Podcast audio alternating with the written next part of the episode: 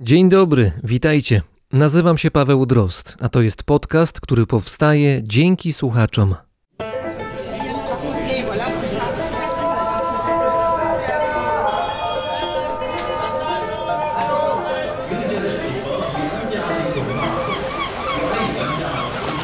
Brzmienie świata z lotu Drozda.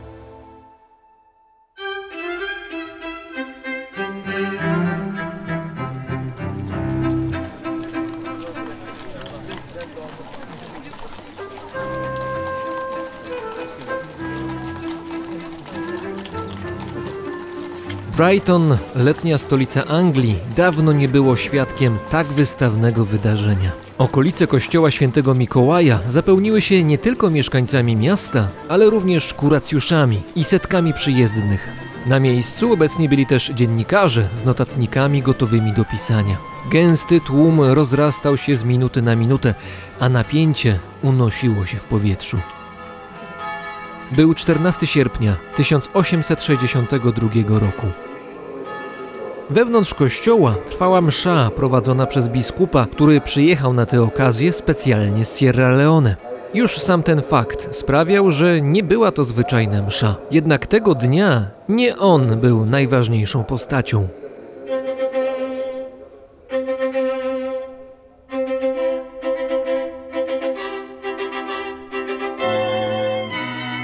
Stało się. Sarah Forbes Bonetta i James Davis zostali małżeństwem. Zabrzmiała popularna od kilku lat kompozycja Felixa Mendelssohna i młodzi w towarzystwie licznej świty wyszli z kościoła. Tłum widzów ożywił się, a spojrzenia wszystkich skoncentrowały się na jednej osobie, na protegowanej królowej Wiktorii, ubranej na biało, afrykańskiej księżniczce.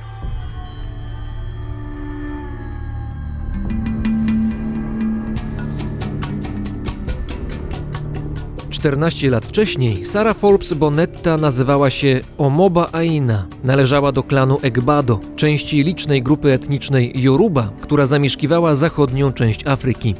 Aina miała 5 lat, gdy do jej wioski wdarł się oddział armii Dahomey, niewielkiego państwa leżącego w granicach dzisiejszego Beninu. Głowy rodziców Ainy, należących do miejscowej arystokracji, zostały oddzielone od reszty ciała, a ona sama stała się niewolnicą i trafiła na dwór króla państwa Dahomey.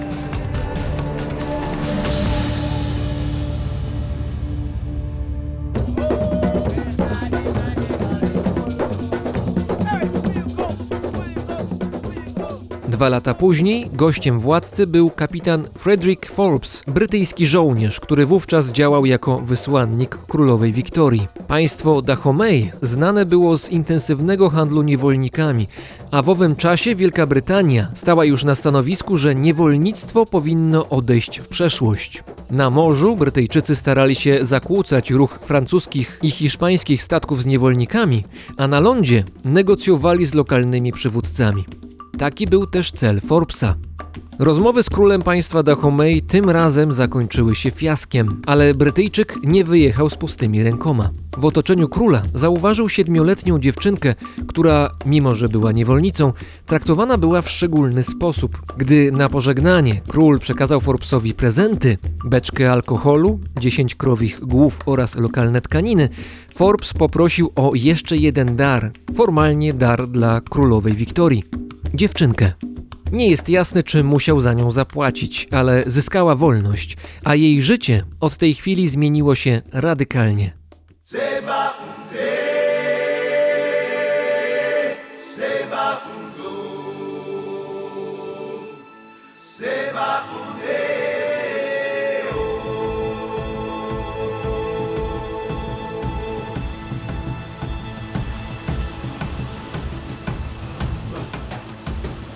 Frederick Forbes i Omoda Aina weszli na pokład okrętu HMS Bonetta i ruszyli w długi rejs do Anglii. Aina jeszcze na morzu zaczęła uczyć się angielskiego i robiła szybkie postępy. Forbes, nie tylko żołnierz, ale również zdolny malarz, był zafascynowany dziewczynką. Nie inaczej było z załogą statku Bonetta, która nazwała ją imieniem Sally. Zanim trafiła do Anglii, Forbes ochrzcił ją i nadał nowe nazwisko. Zniknęła Omoba Aina, a narodziła się Sarah Forbes Bonetta.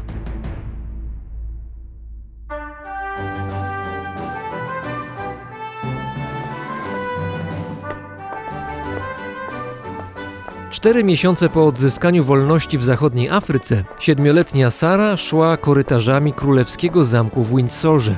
Frederick Forbes postanowił przedstawić ją i jej historię samej królowej Wiktorii. Najpewniej miał nadzieję, że monarchini poczuje się odpowiedzialna za losy afrykańskiej księżniczki, która została uratowana w jej imieniu. Tak też się stało. Sara zamieszkała w domu Forbesów, przy czym regularnie odwiedzała królową Wiktorię, by przed jej obliczem prezentować swoje postępy w nauce. Mówiła dobrze po angielsku i wykazywała też talent do muzyki. Spędziła kilka lat na nauce w szkole w Sierra Leone, a później ponownie w Anglii. Przez ten cały czas królowa Wiktoria potwierdzała swoje niesłabnące zainteresowanie dziewczyną i dbała o nią, wysyłając prezenty oraz zapewniając dobre brytyjskie wykształcenie. Wciąż zdarzały się też okazje do wspólnych spotkań w królewskich włościach. Czarnoskórą protegowaną królowej zainteresowała się prasa. Dziennikarze ciekawili się książęcym pochodzeniem Sary Forbes Bonetty, jej obyciem oraz umiejętnościami. Wielu Anglików było zdziwionych, że dziewczyna z Afryki, gdzie jakoby żyją ludzie mniej inteligentni, jest w stanie uczyć się tak szybko.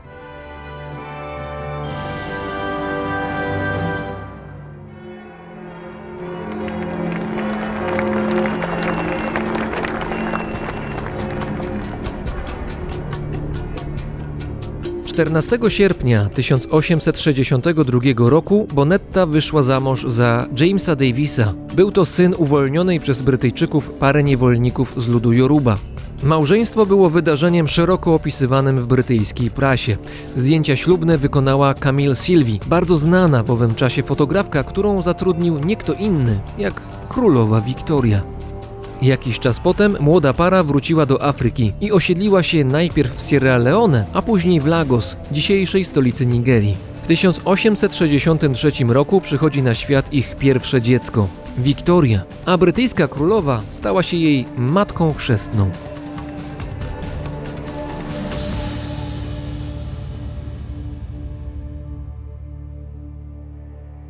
Historia omoby Ainy, znanej też jako Sarah Forbes Bonetta, w czasach wiktoriańskiej Anglii była wyjątkowa. Mimo, że można odnieść wrażenie, że jest to dowód na tolerancję i otwartość ówczesnej Europy, prawda wydaje się być zasadniczo inna. Owszem, Aina, Sara, została uwolniona z rąk handlarzy niewolników, jednak stała się niejako zakładniczką swoich wybawców. Jej życie było dla Anglików eksperymentem, czy afrykańska dziewczyna może być cywilizowana tak jak my? Wychowywała się w obcej dla siebie kulturze, według nie swoich reguł. Poza tym opieka, którą roztaczała nad nią potężna królowa Wiktoria, była zarówno przywilejem, jak i wielkim obciążeniem. Królowa wielokrotnie sama podejmowała decyzje, nie oglądając się na zdanie swojej protegowanej. Sara Forbes Bonetta zmarła młodo, w wieku 37 lat, na gruźlicę. Jej potomków można podobno znaleźć wciąż w kilku miejscach Afryki, innymi w Sierra Leone i w Nigerii. Jej historia jest fascynująca. Podobnie jak inne historie dotyczące przeszłości i teraźniejszości czarnego kontynentu. Kilka z nich poznacie za chwilę.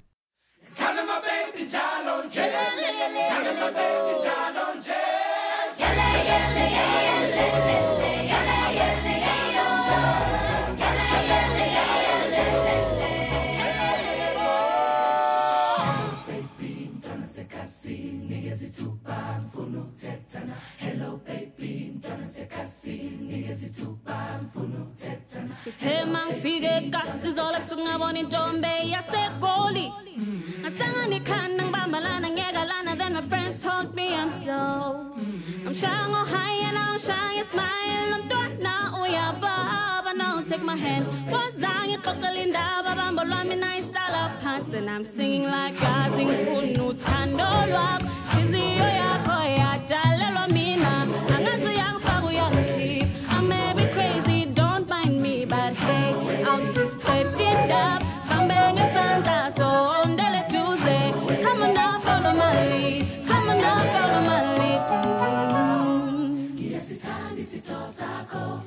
冬天的冷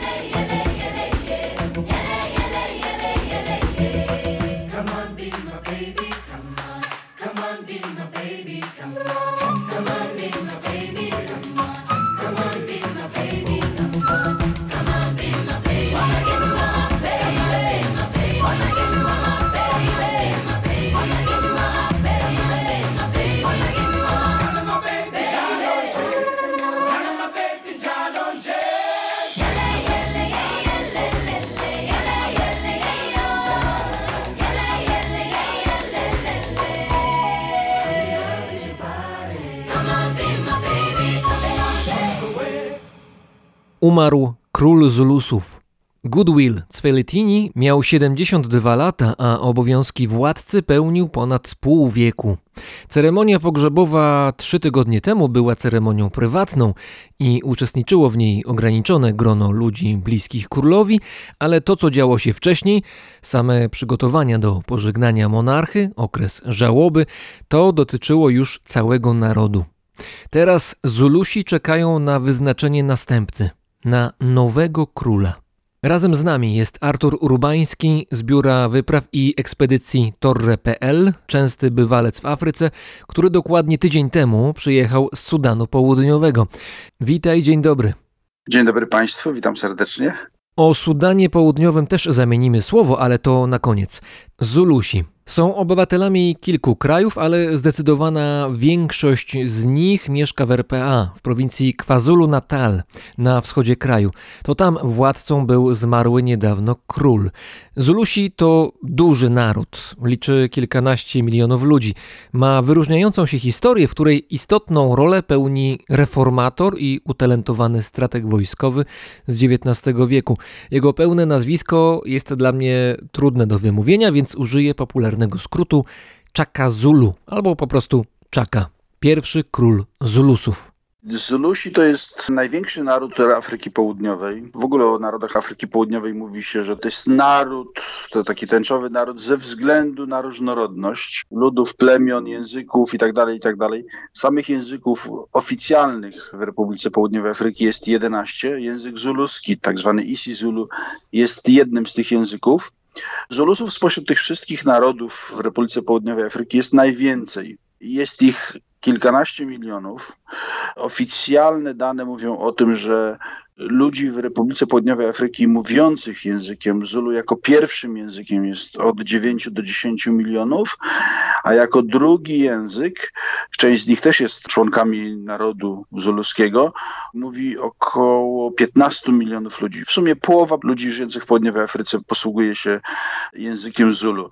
I to jest chyba oprócz Afrykanerów najbardziej, taki najsłynniejszy, najbardziej znany naród Republiki Południowej Afryki ze względu na swoją historię i ze względu na przytoczoną przez ciebie postać Shaka Kasenzanza Koma. O, to tak potrafisz tak, to wymawiać, zazdroszczę ci niezwykle. Dokładnie tak brzmi pełna tytulatura imienia Czaki. Ta druga część to jest bardzo prosta. Zulusi nie posługiwali się w tym okresie nazwiskami i ten drugi człon jest oznaczeniem ojca ojca Czaki. Odciestwo. No, coś w tym stylu. Czaka był bardzo niepośrednią postacią w dziejach Afryki, który uczynił z maleńkiego klanu, liczącego raptem kilkanaście tysięcy ludzi, bardzo silny naród ze względu na reformy, które wprowadził unikalne na kontynencie afrykańskim.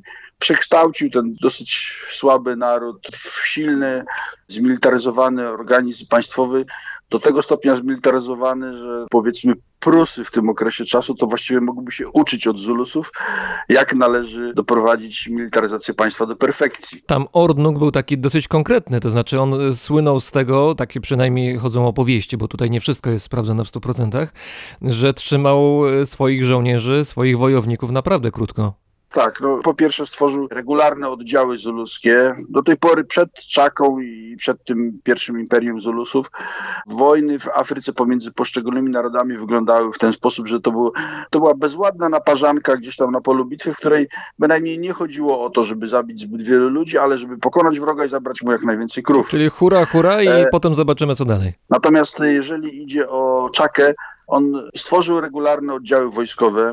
Służyli w niej wszyscy mężczyźni od 16 do 30 roku życia, którzy byli skoszarowani i podzieleni na regimenty w zależności od wieku. Byli szkoleni trochę na taką modłę rzymskich legionów, to znaczy utrzymanie szyku, tarcze, ikwi, tak zwany oszczep, który mógł przypominać pilum. Byli uczeni trzymania tego szyku i odpowiedniej walki z przeciwnikiem. No, główna jego zmiana, która niby jest małą, ale w kategoriach walki militarnej w Afryce jest po prostu jest, jest kolosalna, polegała na tym, że przed nim oszczepy służyły do tego, żeby być rzuconymi w przeciwnika. I tak walczyli wszyscy wrogowie Zulusów. Natomiast Chaka stworzył, opracował taki model oszczepu Ikwe, który miał tylko jeden metr długości i służył nie do rzucania. Zulusi, walcząc z wrogami, kryli się za tarczami i dopiero kiedy znaleźli się w bliskiej odległości swymi tarczami, odsłaniali ciało wroga i oszczep służył do tego, żeby bezpośrednio razić jednego wroga, drugiego, trzeciego. I efekt był taki, że wszystkie bitwy z wojskami innych ludów afrykańskich były przez Zulusów wygrywane, bo po prostu po rzuceniu oszczepów przeciwnik już nie miał za bardzo broni, natomiast Zulusi w dalszym ciągu tą bronią dysponowali. Poza tym Czaka wprowadził bardzo podprogową motywację dla swoich wojowników. Mianowicie, jeżeli któryś oddział albo poszczególny wojownik zląkł się przeciwnika i ustąpił z pola bitwy, nastąpił odwrót, to wszyscy ci wojownicy byli zabijani, a żony i dzieci tych wojowników, jeżeli mieli żony i dzieci, o czym za chwilę, były bite na śmierć. W związku z tym wojownicy zuluscy woleli zginąć na polu bitwy, nie ustępując wrogowi, niż uciekać, bo kara za to była po prostu straszna. To przypomina praktyki, które obowiązywały w Armii Czerwonej podczas II wojny światowej. Tam nad wszystkim czuwało NKWD. Jeśli żołnierze chcieli się wycofać i nie atakowali, wbrew rozkazom, byli traktowani bezwzględnie. Tak, no byli zabijani przez NKWDzistów. Tak, tak, to przypomina dokładnie te metody. I dlatego wojska zuluskie były niezłomne i dlatego, co szczególnie w tarciach z białymi, czyli z burami, a potem z Anglikami się okazało, oni nie odchodzili z pola bitwy, ale ginęli, ginęli tysiącami, nie ustępując z pola bitwy taka była jakby proza życia i postępowania, jeżeli chodzi o militarną część życia Zulusów. Dodatkowo jeszcze Czaka wprowadził parę innych innowacji, które wydają się tak banalne, ale mają, miały wtedy w Afryce kolosalne znaczenie. Na przykład wprowadził do wyposażenia swoich żołnierzy klapki.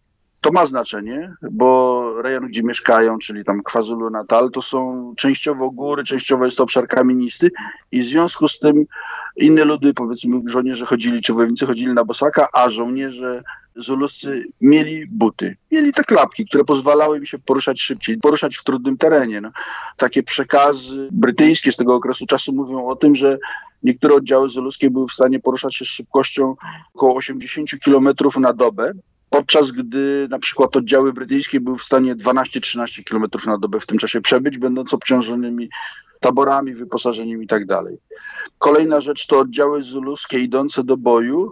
One nie miały obciążenia w postaci taborów. Żołnierze szli do boju, żeby rozstrzygnąć walkę szybko, nie mając nawet wystarczających zapasów żywności. I dzięki temu mogli się poruszać bardzo szybko, co miało tyle znaczenie, że państwo zuluskie, może nam się wydawać tam imperium i tak dalej, że to jest coś wielkiego, w rzeczywistości było małym państwem. Ono w szczytowym okresie miało tylko 30 tysięcy kilometrów kwadratowych, czyli to jest powiedzmy jedna dziesiąta Polski. W związku z tym armia zuluska była w stanie w ciągu dwóch, trzech dni przemieścić się do dowolnego punktu w obrębie swojego państwa. Organizacja, którą Szczaka wprowadził, on rządził mniej więcej w latach 1818-1828, doprowadziła do tego, że wszystkie ludy żyjące wokół zaczęły uciekać w przerażeniu, dosłownie uciekać w przerażeniu przed Zulusami. Nastąpiło tak zwane mfekane, czyli okres ucieczki, chaosu tychże ludów, które przemieściły się na nowe terytoria, tworząc obszar dla Zulusów. I Zulusi w tym czasie mniej więcej opanowali większą część Kwazulu,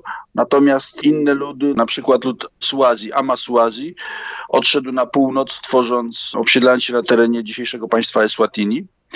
Lud Basoto uciekł w góry Drakensberg i pod przewodnictwem swojego wodza, który nomen omen nazywał się Mojżesz, utworzył państwo, które jest aktualnie Lesoto.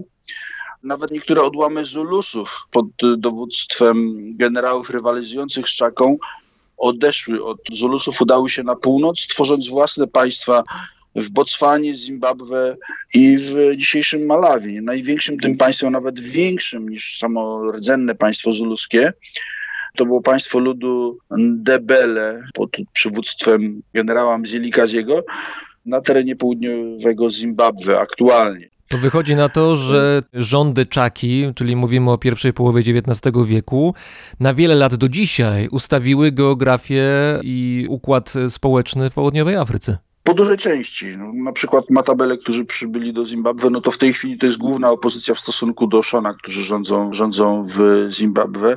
Ngoni to jest jedno z głównych plemion w Malawi. Sami Zulusi mają dosyć duże wpływy w Republice Południowej Afryki, ale nie są dominującą warstwą. To wynika z takiego politycznego układu istniejącego przed upadkiem apartheidu.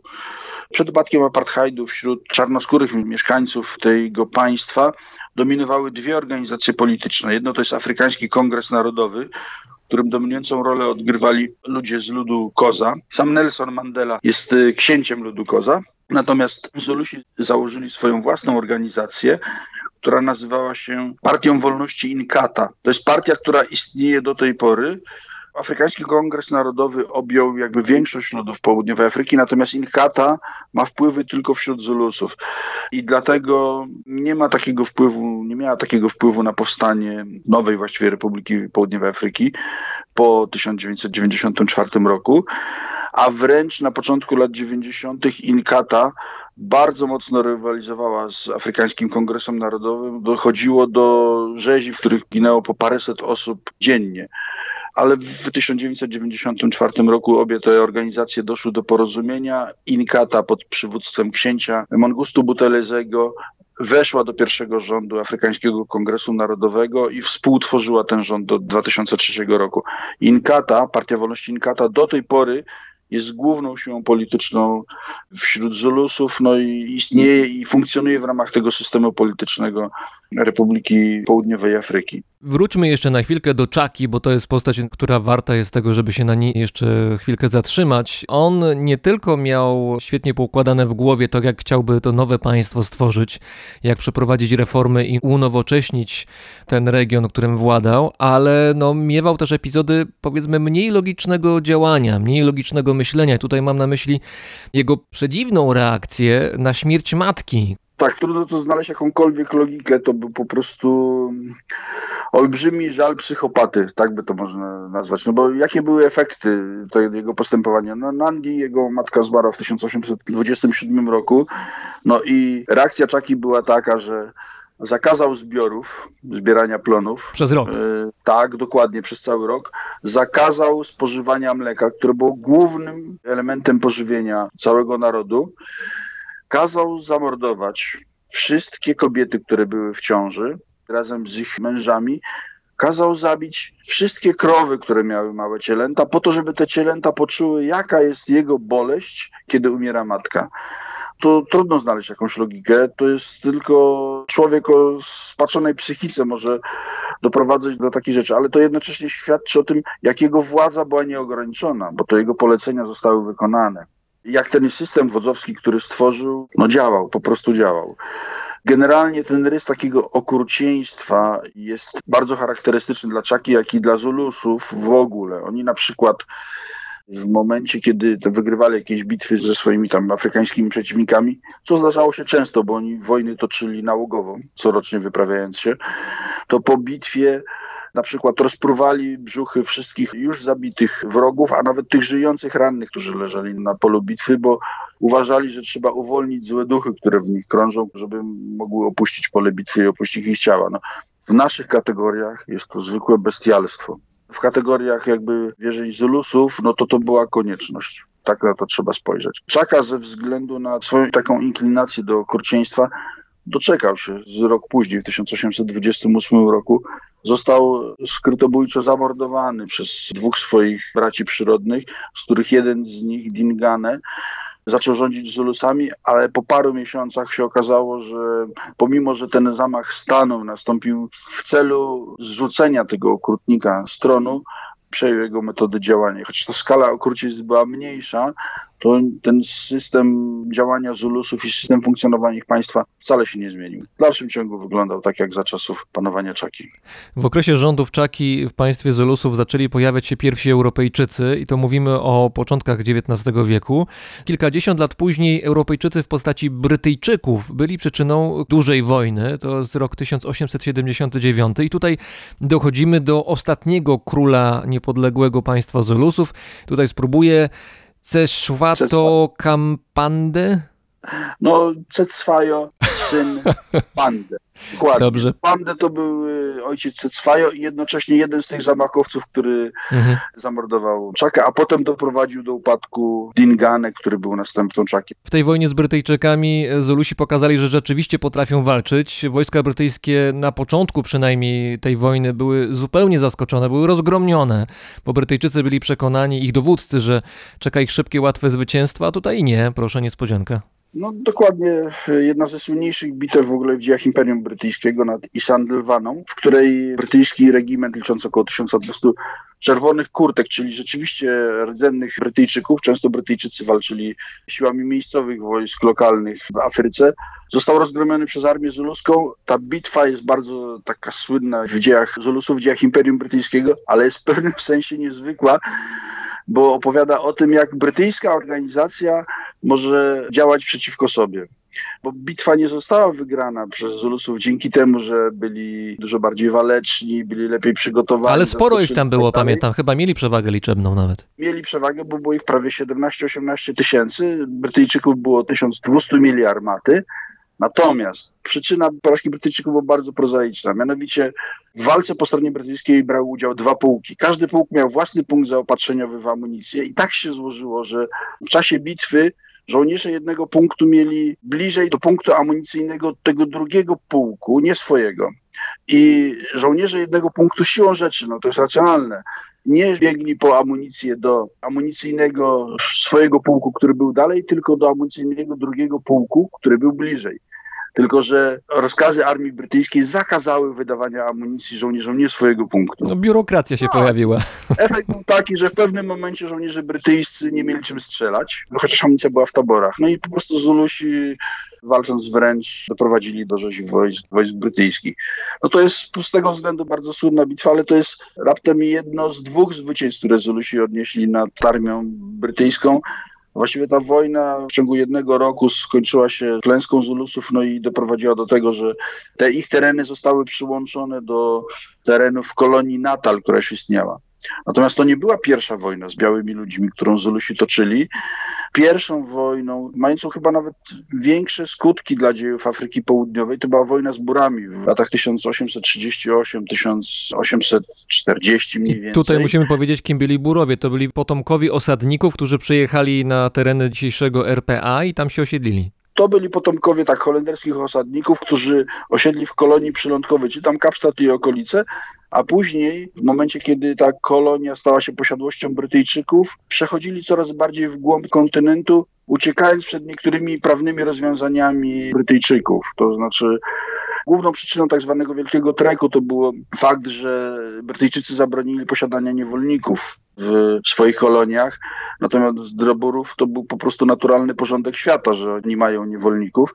Poza tym w kolonii przylądkowej nastąpił zwykły głód ziemi, ponieważ osadników przybywało, rodziny burskie były bardzo liczne, one liczyły do kilkunastu dzieci i dla Bura było normalne na przykład, że jedno gospodarstwo to jest kilkanaście tysięcy akrów. Niestety tej ziemi zaczęło brakować, zaczęli wyjeżdżać poza granice kolonii. Brytyjczycy patrzyli na to bardzo złym okiem, ponieważ automatycznie wyzwalali się spod władztwa brytyjskiego i oddziały brytyjskie podążały, czy też brytyjska polityka podążała za Burami, chcąc na kolejnych nowych terenach narzucać im swoje władztwo. A Butor- Burowie uciekali i między innymi właśnie w 1838 roku w ramach tego tak zwanego Wielkiego Treku dotarli na teren w okolicach Port Natal, dzisiejszego KwaZulu Natal. Tam zetknęli się z Zulusami. I tam doszło do bitwy, która jakby jest takim w dziejach Republiki Południowej Afryki, ale tej afrykanerskiej Republiki Południowej Afryki, to jest opus magnum założenia tego kraju. Doszło do tak zwanej bitwy nad krwawą rzeką, nad Blood River, w której zginęło 3000 Zulusów, a tylko trzech Wortrekerów zostało rannych. Wortrekerzy pod dowództwem Adresa Pretoriusa to jest człowiek, który założył później Pretorię, od którego wzięła swoją nazwę stolica Republiki Południowej Afryki. Jak się skończyła ta wojna z Burami? Przybyli na ten terytorium Brytyjczycy, którzy nie chcieli stworzenia wolnej Republiki Burskiej. Burowie ogłosili tam powstanie Republiki Natalii. Brytyjczycy sprzymierzyli się z Zulusami i wspólnie doprowadzili do tego, że Burowie przeszli na północ, na teren tak zwanego Weldu i tam zostały stworzone dwa główne państwa burskie, czyli Republika Transwalu i, i wolne państwo Oranie. To nietypowy bardzo sojusz między Zulusami a Brytyjczykami. No tak, ale wspólnota interesów e, łączy. W tym okresie na terenie Natalu Brytyjczycy byli stosunkowo słabi. Główny port Natalu, port Natal, czyli dzisiejszy Durban, no to tam raptem żyło 250 Brytyjczyków, więc jak ta siła mogła rywalizować z Burami, których też wprawdzie było tylko parę tysięcy, dwa do trzech tysięcy, ale Burowie to są pierwszorzędni wojownicy. To są ludzie tak zaprawieni w bojach, że Brytyjczycy potem kilkadziesiąt lat później się przekonali, tocząc z nimi dwie wojny i jedną z nich przegrywając. Nie? I to jest kolejny taki fragment dziejów Republiki Południowej Afryki, który jest bardzo fascynujący, bardzo krwawy i też przeszedł do historii świata, bo tam na przykład po raz pierwszy Brytyjczycy zastosowali obozy koncentracyjne i w obozach koncentracyjnych umieścili całą cywilną ludność burską, bo nie mogli sobie z burami poradzić. Chociaż na jednego żołnierza burskiego przypadało od 12 do 15 żołnierzy brytyjskich. No takie dzieje tego kontynentu. Ale wracając do Zulusów. Po tej przymierzu z Brytyjczykami państwo zuluskie w dalszym ciągu istniało. A w latach 70. w polityce brytyjskiej zaczął dominować taki trend dotyczący generalnie całego świata, żeby niektóre kolonie przekształcać na wzór Kanady w Dominia, czyli takie samorządne kolonie. I po Kanadzie następnym takim terenem miała być Republika Południowej Afryki. Lord Carnarvon, który był szefem Urzędu do Spraw Kolonii, wymyślił, że trzeba stworzyć federację kolonii przylądkowej, której panowali Brytyjczycy, Natalu, gdzie również panowali Brytyjczycy, ale część tego terytorium to było władztwo Zulusów i Republik Burskich, czyli Transwalu i Oranii, a także mniejszych państw afrykańskich, na przykład Grigalandu, na terenie którego niedawno zostały odkryte diamenty. I razem miało to stworzyć takie dominium brytyjskie. No sęk w tym, że Brytyjczycy rządzili tylko na dwóch tych obszarach, czyli w Natalu i w kolonii przylądkowej, a wszystkie inne obszary były niepodległymi. No i żeby doprowadzić do stworzenia tego dominium, wysłany przez Brytyjczyków do kolonii brytyjski imperialista Sir Bartle Frere szukał kasusu belli z, zarówno z Zulusami, jak i z Burami. W wypadku Zulusów no to porwanie jakichś dwóch osób, zupełnie błaha przyczyna, doprowadziła do tego, że wystosował wobec Zulusów ultimatum, w którym domagał się rozpuszczenia całej armii zuluskiej. Tak, bo się domaga się czegoś, co było absolutnie niemożliwe do spełnienia. Dokładnie, no to to państwo by przestało straciło swoją rację bytu. No i Zulusi po prostu nie odpowiedzieli na to ultimatum, na powtórzenie tego ultimatum i w odpowiedzi armia brytyjska w postaci 26 tysięcy żołnierzy wkroczyła na terytorium władztwa Cedzwajo. W ciągu pierwszego tygodnia poniosła klęskę pod Isandlwaną, tą, o której wspominaliśmy. W związku z tym musiała się ponownie zorganizować i już w sile tam prawie 35 tysięcy żołnierzy w ciągu kilku miesięcy ponownie wkroczyła do na teren Królestwa Zulusów. No i tutaj już nie było zmiłuj się. Zulusi zostali pokonani w kilku szybkich, bardzo krwawych bitwach i terytorium do nich należące zostało włączone do Natalu i przyszła kolej naborów. No i, i w rzeczywistości w 1879 roku zaczęła się wojna z Burami, aczkolwiek tu Brytyjczycy już nie potrzebowali żadnego kasus belli, tylko Burowie wiedząc sami, co czeka ich ze strony Brytyjczyków, uderzyli wyprzedzająco i w ciągu tam trzech tygodni rozbili kilka armii brytyjskich, co było szokiem dla władców imperium w Londynie, bo to pierwszy raz w dziejach rozwoju imperium taka, taka historia się zdarzyła. Generalnie Brytyjczycy w, za czasów królowej Wiktorii krążyła taka fama, że jak kupują gazetę rano i otwierają, to na pierwszej stronie czytają, co tu znowu nam wpadło, czyli jaką nową kolonię podbiliśmy, co opanowaliśmy mm -hmm. i tak dalej. A tu nagle szok. Biali chłopi gdzieś tam w afrykańskim buszu stawiają taki opór i pokonują najsłynniejsze na świecie czerwone kurtki. No i doszło do wojny, która została przez Brytyjczyków przegrana. Pierwsza wojna burska, Transwal i, i Wolna Republika Free State Orania zachowały swoją niepodległość, co się wydaje w ogóle no, nie, nie rzeczą nieprawdopodobną, no bo armia brytyjska i organizacje i tak dalej były słynne, natomiast jeżeli idzie o Burów, no to oni owszem są bitni, celnie strzelają, są niezłomni, no dla przykładu, prezydent Transwalu Paulus Kruger był tak dzielnym człowiekiem, że w momencie, kiedy w czasie polowania zaatakował go lew, zabił go nożem, a potem sam sobie amputował trzy palce, w które wdarła się w gangrenę. Ale to mówisz o legendzie teraz, rozumiem. Nie, to jest prawda. Hmm. To jest prawda. Takimi ludźmi byli Borowie. Organizację mieli taką, że w przeddzień bitwy wieczorem siadali wieczorem przy ognisku i dyskutowali, jak będziemy jutro prowadzić bitwę. Potem się wykształcili może jacyś generałowie czy naturalni przywódcy, ale generalnie toczyła się dyskusja. I często było tak, że jak części Burów nie podobała się koncepcja bitwy, to mówili, to my dziękujemy i opuszczali swoich pobratymców i tylko część brała udział w bitwie. Taką mieli organizację. I takie wojsko pokonało Armię Królowej Wiktorii w jednej z najsłynniejszych wojen kolonialnych XIX wieku. Mówiłeś tutaj o brutalności, o krwawych bitwach z tamtego okresu z udziałem Zulusów i to, jak Brytyjczycy na własnej skórze to odczuli. A nie wiem, czy kojarzysz i czy pamiętasz albo widziałeś, jest taki sketch Monty Pythona, gdzie przedstawiona jest scena właśnie z Zulusów i jeden z Monty Pythonów leży na łożu gdzieś opatrywany przez lekarza, ma odciętą nogę i y, spokojnym tonem pyta lekarza, czy, czy ta noga odrośnie, bo jest przekonany, że tak. I wszyscy mają problem, żeby mu wytłumaczyć, że jednak nie odrośnie, że to tak nie wygląda. Tego sketchu nie znam. Polecam, Natomiast, świetny no, jest. Jest to, jest to symptomatyczne jakby dla odwagi i, i dzielności ludzi, którzy brali udział tam w tych bojach, bo zarówno Zulusom, jak i, jak i Burom tego odmówić się nie można. Dzieje Afrykanerów potoczyły się już potem gorzej, bo Brytyjczycy sprokurowali kolejną wojnę już na przełomie wieków, w której Burowie zostali pokonani, no i tereny ich republik zostały wcielone do tworu, który się nazywał Unią Południowej Afryki, a potem Związkiem Południowej Afryki, ale w którym Brytyjczycy wykazali się jakby wielką polityczną dojrzałością i pokonanych wrogów uczynili de facto władcami tego państwa, a Burowie po większej części odpłacili lojalnością wobec brytyjskiej królowej. No, na przykład no, jeden ze słynniejszych marszałków Imperium Brytyjskiego, Pigbota, to był jeden z głównych dowódców Burów w wojnie przeciwko Brytyjczykom w latach 1899-1902. Potem został generałem imperium, potem został marszałkiem imperium, a w 1944 roku to on wydał rozkaz lotnikom Republiki Południowej Afryki dostarczania zapasów dla powstańców warszawskich w czasie powstania warszawskiego.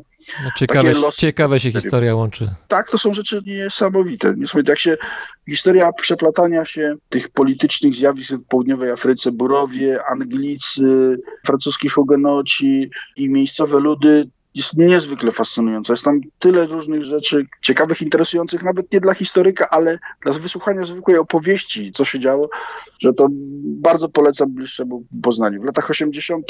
czy 90. ubiegłego wieku w naszej telewizji był taki bardzo popularny serial Zuluszczaka dotyczący części tego czasu. Bardzo polecam do niego wrócić, jeżeli gdzieś się znaleźć w internecie, bo to jest taka właśnie bardzo ciekawa opowieść o tych, o tych czasach i o tych ludziach. 150 lat później od czasu, kiedy Zulusi walczyli z Brytyjczykami, mamy rok 2021. Król Zulusów w marcu, w zeszłym miesiącu umiera. Czy król Zulusów y, współcześnie ma jakąś realną władzę? No wiem, że ma całkiem spore posiadłości, duże posiadłości właściwie i też spore posiadłości posiada każda z sześciu żon byłego króla już nieżyjącego Goodwilla, ale czy on miał realny wpływ na to, co się dzieje w kraju? Nie mówię teraz o polityce, bardziej mi chodzi o, o życie samych Zulusów. Jeżeli chodzi o politykę, to on nie miał praktycznie żadnego wpływu, ponieważ jego znaczenie polityczne to jest, on jest tylko szefem takiej Rady Szefów Klanów, która się nazywa Ubukozi. Ta rada nie ma nic do powiedzenia. To jest tak, że powiedzmy ten rząd stanowy zuluski, którego premierem jeszcze do niedawna był książę Mogosutu Butelezi, to de facto zasięgał tylko rady tradycyjnych liderów, Natomiast no, jego znaczenie jest jakby dwojakie. Znaczy, po pierwsze, dla organizacji takiej ekonomii Zulusów jest bardzo ważne, dlatego że król Zulusów jest szefem takiego, trudno to nazwać, no, może powiedzmy, że to jest przedsiębiorstwo. To, on się, ono się nazywa Ingoniama do którego należy ponad 30% ziem Zulusów. No i wszystkie dochody, które są z nich osiągane, są przeznaczane nie tyle na potrzeby rodziny królewskiej, co na ogólne potrzeby całego ludu. Ta Ingoniama, to przedsiębiorstwo, to jest może podobny przypadek jak na przykład Indianie Seminole w Ameryce Północnej. Też mają coś, to takie przedsiębiorstwo, które zawiaduje na przykład siecią Hard Rock Cafe, bo Hard Rock Cafe należy w całości do Seminoli. Tak. To, to jest podobne rozwiązanie. Natomiast na przykład majątek króla i jego wydatki, one, jego osobiste, one są mm, aprobowane przez parlament stanowy, przez parlament stanowy zuluski i on musi składać sprawozdania finansowe. I jakieś ekstra wydatki muszą być przez ten parlament, w sensie na przykład jakiś kolejny pałac dla żony, albo jakiś remont dla... No właśnie, tych pa- pałaców to tam trochę jest, prawda? Te żony raczej się miały gdzie podziać, tak powiem. Owszem, i to jakby hmm, największe afery, które były związane z e, królem, czy też z instytucją króla Zoluskiego, to są właśnie związane z, no, z tymi wydatkami na rodzinę, które musiał aprobować parlament stanowy. A rodzinę, no, rodzinę miał liczną, no, bo to 6 żon, 28 dzieci legalnych. A ile nielegalnych? No tak, ale jeżeli chodzi o nielegalne, trudno powiedzieć, nie? Chociaż potencjalnie mógł tych żon mieć dzieci więcej, bo na przykład wśród Zulusów jest ten sam obyczaj, który występuje we Swatini, czyli tak Mhm. zwany tam taniec trzcin. Coroczna E, impreza, festiwal- ceremonia. Tak, która tak samo jak we Swatini też ma promować powiedzmy dziewictwo. To powiedz, jak to wygląda, bo to jest dosyć to ciekawa rzecz. Zresztą, zresztą król Goodwill był jednym z tych, którzy zdaje się jakoś to, te ceremonie, czy w ogóle tradycje zuluskie jakoś próbował przywrócić do życia. Tak, i w wypadku tej tradycji, tanie, festiwal trzcin czy taniec trzcin, no to to jest taka coroczna, taki meeting, na którym zbierają się młodzi ludzie, rodzina królewska i tak dalej, i w trakcie którego są tańce, modlitwy i ten najsłynniejszy taniec trzcin, który jest we Swatini, jest związany z tym, że król Swatini wybiera sobie co roku kolejną żonę i rodzina mu, rodzina mu się powiększa. Akurat w wypadku Zulusów nie ma tego obyczaju. Król nie wybiera sobie kolejnej żony.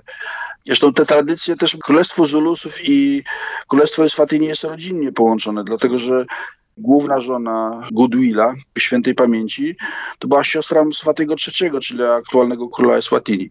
Takie rodzinne koneksje też są ważne w Afryce. Jeżeli chodzi o ten taniec trzcin i to promowanie powiedzmy dziewictwa czy czystości seksualnej, no to ma to duże znaczenie ze względu na, na rozprzestrzenianie się epidemii AIDS w południowej Afryce. I tę pierwszą taką uroczystość Goodwill zorganizował w roku 1980 bodajże i od tamtej pory co roku te uroczystości się odbywają. Nie są tak słynne jak te we Swatini, ale tym niemniej odbywały się. Do teraz siłą rzeczy w czasach pandemii to nie ma miejsca, ale myślę, że jak się tylko czasy zmienią na lepsze, to te uroczystości będą się, będą się odbywały. Tak myślę, że te ceremonie zuluskie, chociażby właśnie ten taniec trzcin, który tutaj został przez ciebie wywołany, to są takie imprezy, wydarzenia, które bardzo odpowiadają naszemu zachodniemu stereotypowi na temat tego, jak wyglądają jakieś odległe, tajemnicze plemiona gdzieś w nieznanej Afryce, prawda? Bo mamy oto ludzi, którzy noszą lamparcie skóry, noszą też liczne ozdoby, a mężczyźni w rękach trzymają te włócznie słynne i tarcze obleczone e, krowią skórą. No i tylko patrzeć na to i się zachwycać, ale też Zulusi poza tymi tradycyjnymi ceremoniami, poza tym tradycyjnym strojem, to prowadzą normalne życie, to znaczy najczęściej są chyba rolnikami, prawda? Tak, dokładnie, są pasterzami, a poza tym bardzo duża część Zulusów wyemigrowała, czy to do miast, czy to poza granice swojego stanu KwaZulu, w poszukiwaniu już takiej nowocześnie pojętej pracy, czyli no gdzieś tam pracują, czy w korporacjach, czy w kopalniach. To jest życie jak normalnie w XXI wieku. To, co się obserwuje podczas tańca czci, czy podczas innych uroczystości, które są kultywowane, to jest pewna tradycja, ale to nie jest już aktualne życie tego ludu. On się już na wskroś unowocześnił. Kto będzie nowym królem? Czy to już wiadomo? W wypadku Zulusów zostaje następcą tronu najstarszy syn z głównej żony, tak zwanej Great Wife. Najstarszym synem z głównej żony był książę Letunkula. No i najprawdopodobniej należy się spodziewać, że on będzie tym królem, ale nie jest to pewne z bardzo prostego względu. Mianowicie oprócz tego, że istnieje wśród Zulusów instytucja króla, to bardzo wielkie, bardzo wielkie wpływy ma wuj zmarłego króla Goodwilla, Mongosutu Butelezi, ten szef partii Inkata. To jest już starzec, on ma 93 czy 94 lata, ale to jest człowiek, bez którego nic w tych takich dawnych obyczajach czy tradycjach Zulusów się nie odbywa. Wszystko jest, odbywa się za jego wiedzą i on jest taką szarą eminencją całego królewskiego lodu Zulusów i królem zostanie ten, którego on namaści. Co do tego nie mam wątpliwości. Ale to już wkrótce będziemy wiedzieć, jak się rzeczy potoczą. Przenieśmy się teraz z prowincji Zulusów w Republice Południowej Afryki do Afryki Północnej, do Sudanu Południowego. W Sudanie Południowym byłeś raptem tydzień temu. Po pewnie długiej przerwie niebytności w związku z pandemią, teraz można wjechać. Jak wrażenia? Jak w ogóle Sudan Południowy w tej chwili żyje i czym żyje? W związku z tym, że pandemia jeszcze trwa. W moim wypadku taki wyjazd rekonesansowy, bo jak wspominałeś, organizuję wyprawy i ekspedycje i chciałem sprawdzić, czy do Sudanu Południowego można takowe organizować i czy jest tam bezpiecznie. I ten rekonesans wypadł pozytywnie, można. Natomiast jakie są dzieje Sudanu Południowego w ostatnich latach? To jest najmłodsze państwo świata. Istnieje od 2011 roku, a od 2013 do końca 2018 było w stanie wojny domowej pomiędzy dwoma ludami, dwoma głównymi ludami, Dinka i Nuera, pomiędzy dwiema głównymi postaciami w dziejach tego państwa aktualnie żyjącymi, czyli prezydentem Salva Kirem i wiceprezydentem Rykiem Maciarem, tak zwanym czarnym Rykiem. I w tej chwili, jeżeli chodzi o Sudan Południowy, generalnie panuje polityczna stabilizacja i spokój. Prowincji jest w ogóle 10. Na terenie części prowincji dochodzi do takich rytualnych, to się nazywa cattle rights. To są najazdy jednego plemienia, czy jednej wioski na wioskę innego plemienia w celu ukradnięcia krów.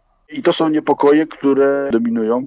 W Sudanie Południowym jest tak, że dla znacznej części miejscowych ludów największym bogactwem nie są bynajmniej na przykład pieniądze, czy tam jakieś kruszce, tylko krowy świadczą o prestiżu, o tym, kto jak jest bogaty. To jest I... też waluta wymienna, prawda, często? Tak, to jest waluta wymienna, ale krowy się, no, tak się tezauryzuje jak u nas, jak u nas pieniądze. Do tego stopnia dochodzi, że w niektórych ludach, na przykład u plemienia Mundari czy u plemienia Larim, krowy się ma, ale się nie sprzedaje. Nawet jak się nie ma pieniędzy i się, ten się głoduje i można by sprzedać po to, żeby albo zakupić żywność, albo na przykład mieć pieniądze na wykształcenie dzieci, to się ich nie sprzedaje.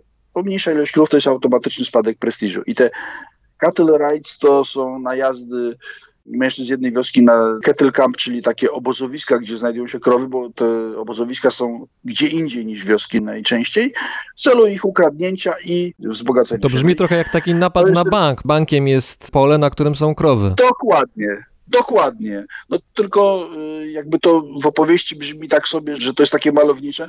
Natomiast w Sudanie Południowym jest tak, że ilość kałaszników chińskiej produkcji jest nadzwyczajnie duża i te rajdy no, są, to są rajdy zbrojne, no, w których dochodzi do walki ofiar w ludziach. Te walki rzeczywiście się odbywają, nawet ba, nawet dochodzi do takich sytuacji, że żołnierze armii Południowego Sudanu, których nie mają wypłaty, do takich sześciu miesięcy dla urzędników i dla żołnierzy, no żołd im nie jest wypłacany, no to po prostu pluton wychodzi z koszar, najeżdża wioskę, kradnie krowy i już mają. Taki jest koloryt pobytu w części tego kraju. Myśmy byli na terenie ekwatorii wschodniej i, i południowej i tam tylko w jednym miejscu pomiędzy ludami Larim i Toposa dochodzi do takich cattle rights. Natomiast pozostałe tereny są spokojne i można podróżować. A efektów pandemii tam nie widziałeś? To znaczy, nie wiem, jakiegoś zastoju w wymianie handlowej między ludźmi? Jak to wygląda? To jest niewidoczne, natomiast państwo, niektóre elementy państwa nie działają. To znaczy, pomimo tego, że tam ilość wszystkich zakażeń od początku pandemii to jest około 7 tysięcy, no to Sudan Południowy zdecydował się na lockdown i niektóre instytucje państwa nie działają. Na przykład wszystko to, co jest związane z uczeniem, czyli szkoły podstawowe, średnie, uniwersytet w Dżubie są, są zamknięte i nie działa. Notabene przed pandemią przykład szkolnictwo też praktycznie nie działało, bo tam wypłata dla nauczyciela to jest miesięcznie 2 dolary, w związku z tym większość szkół w interiorze nie działała. Przed pandemią nie działała z powodu braku nauczycieli, bo 2 dolary to jest tam półtorej piwa według aktualnych cen. Po prostu siłą rzeczy nauczycielom się nie, opłaca, nie opłacało uczyć. Natomiast jeśli chodzi o takie jakieś działania gospodarcze, to kraj funkcjonuje normalnie. Na miarę swoich możliwości, bo to jest kraj biedny, czyli tam wszędzie widać jakieś budowy, budowy dróg, handel się normalnie odbywa. Będąc w stolicy w Dżubie odnosi się wrażenie, że po prostu jesteś bez przerwy na jakimś bliskowschodnim targu, bo to jest tak energetyczne miasto. I pod tym względem jakby to funkcjonowanie jest w miarę normalne. Nie? Teoretycznie przy wjeździe do Sudanu Południowego państwo zarządziło 14-dniową kwarantannę, ale to w ogóle jakby wszyscy zapomnieli o tym. Czyli do Sudanu Południowego w tej chwili twoim zdaniem jechać można bezpiecznie? Na teren dwóch prowincji, na których myśmy byli, czyli Ekwatoria Wschodnia i Ekwatoria Centralna, tak.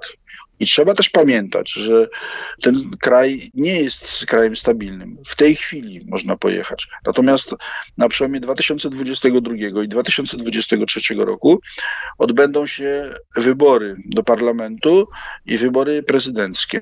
No i tutaj te dwie silne osobowości, o których wspominałem, znowu staną w szranki, czyli Salva Kiir i, Riek Machar. I kto wie, jak będzie tradycja wyborów prezydenckich w tym kraju, czy w ogóle jakichkolwiek wyborów na tym obszarze jest taka, że przy okazji każdych wyborów była wojna. Czy ta tradycja zostanie przełamana, czy utrzymana, to się dopiero przekonamy. Te wybory mają być na przełomie 2022-2023 roku, więc sądzę, że jakby jeszcze rok pewnego bezpieczeństwa w tym kraju mamy w miarę zapewniony, a potem wszystko w rękach Boga. Bardzo Ci dziękuję. Razem z nami był Artur Urbański z Biura Wyprawy Ekspedycji Torre.pl. Bardzo dziękuję, miłego dnia Państwu życzę zdrowia i wesołych świąt, bo chyba przed świętami jeszcze ten materiał się pokaże, tak? No tak, w trakcie świąt. Dziękuję bardzo.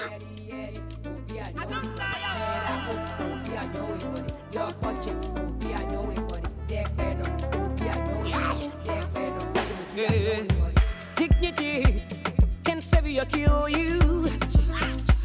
Dignity, I wanna hold on to you. Dignity can hurt you or heal you.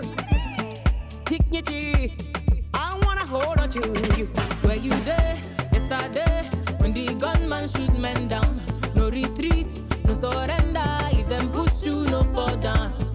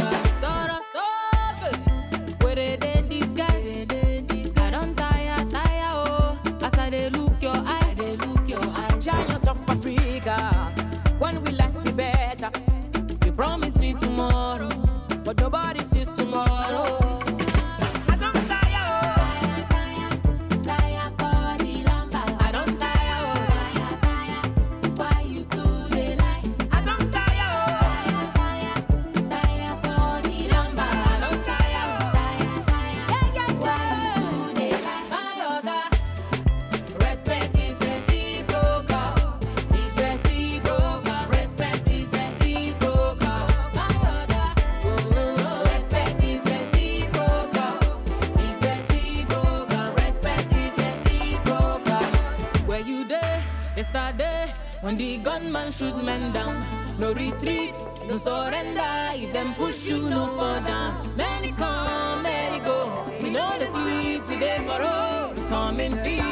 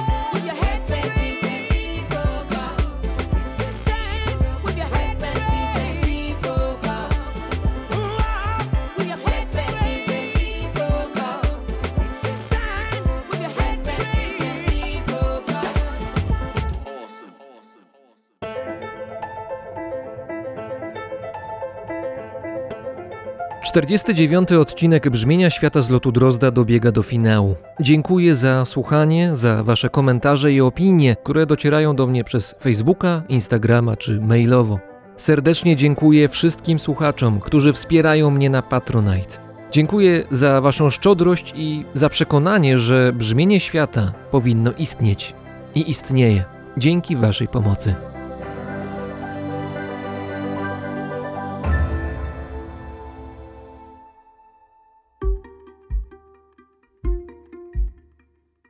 Paweł Drozd, czyli ja, mówi Wam dobrego dnia i dobrych świąt.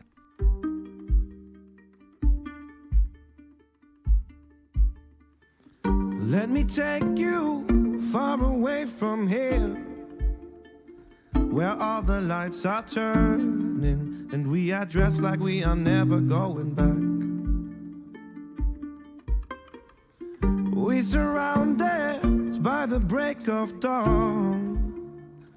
I know that we can't stay here, but we are dancing like we never going back, never going back. And all the plans that we make up will be gone when we wake up. Let's try to stay awake for another day. Let's do the things we are afraid of, tell the stories we are made of. And maybe we find a place where we can stay, stay as we are.